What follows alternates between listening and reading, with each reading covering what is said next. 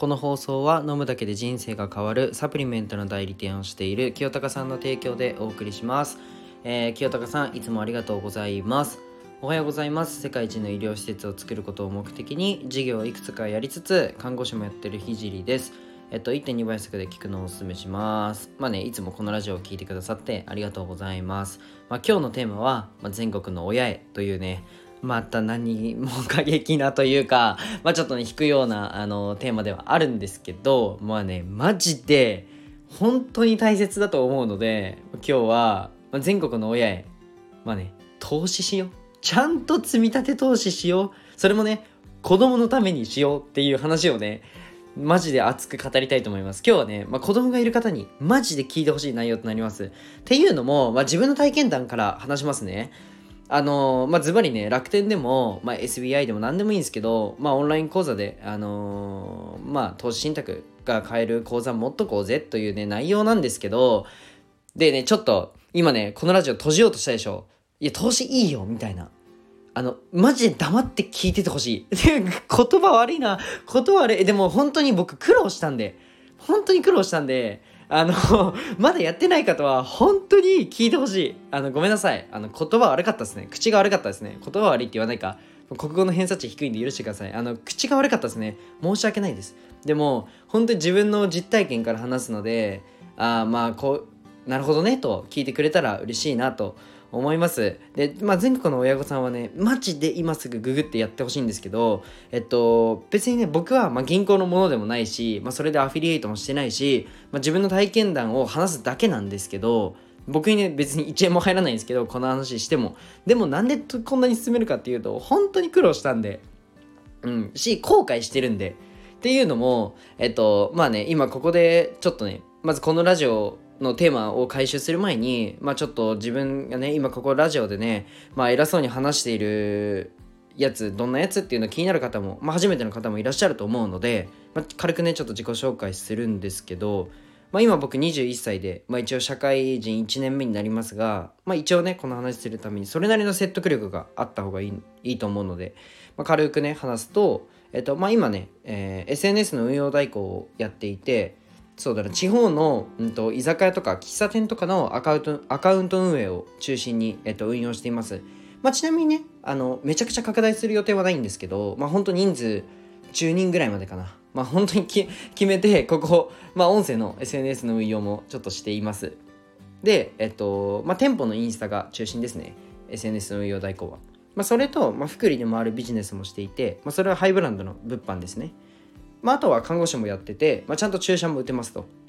うん、で、えっと、まあ、全ての収益合わせて、まあ、月に100万ぐらいマネタイズしています。まあ、もうちょい届くくらいマネタイズしていて、えっと、何も自慢するとかそういうわけじゃなくて、お金回りについては、まあ、それなりに勉強している方だとは思います。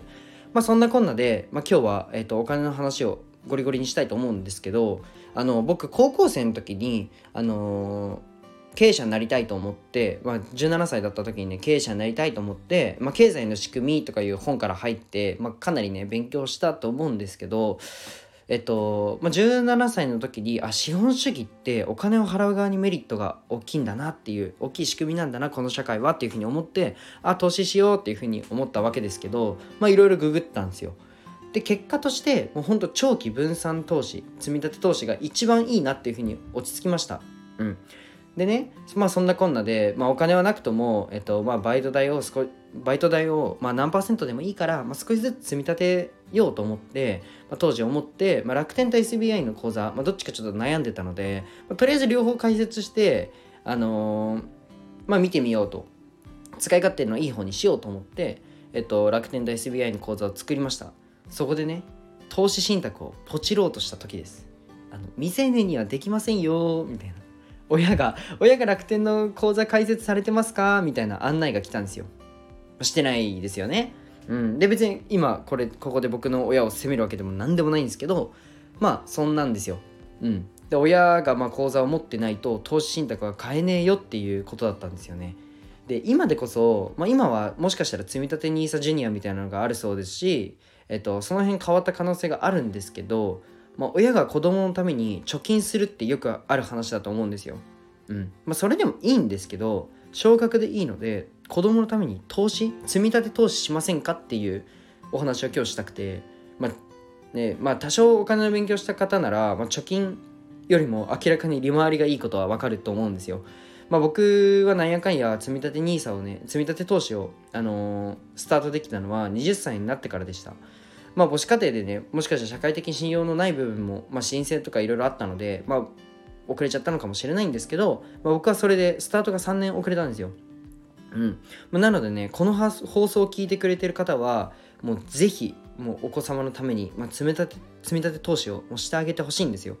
で投資が怖いという方は、まあ、シンプルに勉強不足だと思うので、まあ、ちゃんと勉強してからやってみてください。まあ、皆さんねあのお子様の自分のお子様が大好きだと思うんですよ。うん、で僕は、えっと、独身ですけど、まあ、子供が好きです。はい、で実際9歳年下の妹がいて今中1なんですけど、まあ、妹分の口座を開設して妹分の積み立て投資を始めました。もう今日の朝ですね。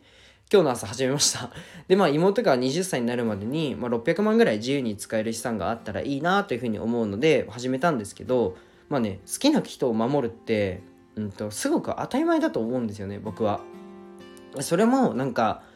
なんかお金の話っていやらしいとか思われがちなんですけどじゃあお金マジでいらないですかっていう話なんですよ。絶対に守るもの守る時に必要なんですよね。うん。まあてかなんかお金が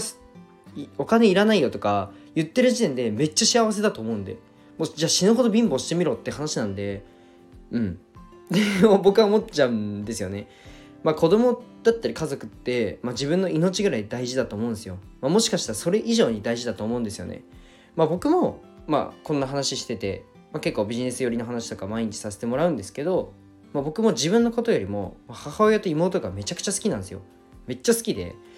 割とそういうことをやってます。うん。まあお金ってねまあ、割と副業とか、まあ、稼ぐことに割とフォーカス当たりがちなんですけど、まあ、守ることも必要だと思っている派です。うん、割とね話の放送スタイルから見てると、まあ、ひじくん攻めるなみたいなひじりくんは攻めたな みたいな思われがちなんですけど、うん、と実際、まあ、割と攻めに振ってる方だとは思うんですけど、まあ、守りもねちゃんと固めてあげるのもうんいいなっていうふうに思うので、まあ、一緒に勉強していきましょうという話で今日は終わりたいと思います。えっ、と、すいません。最後に一つお知らせをさせてください。まあ、現在 SNS の運用代行をやらせていただいてます。まあ、音声 SNS ってどうやって伸ばすのとかどうやってマネタイズするのっていう疑問がある方はね、ぜひご連絡ください。えー、今日も一日いいね、一日にしましょう。なんかすっごい熱くなっちゃって申し訳ないです。でも、今日、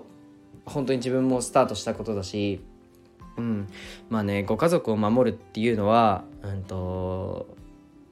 本当に大事だと思うんですよ。本当に大事だと思うんですよでそれも賢く守るのが僕は大事だと思うのでまあね一緒にね勉強していきましょう。ちょっと難しいと思うんですけど最初はね。でもあのスタートしたら別にそんなことないんで。そんなことないんでえー、はい頑張っていきましょう。じゃあ今日はねこの辺で終わりたいと思います。じゃあバイバイ。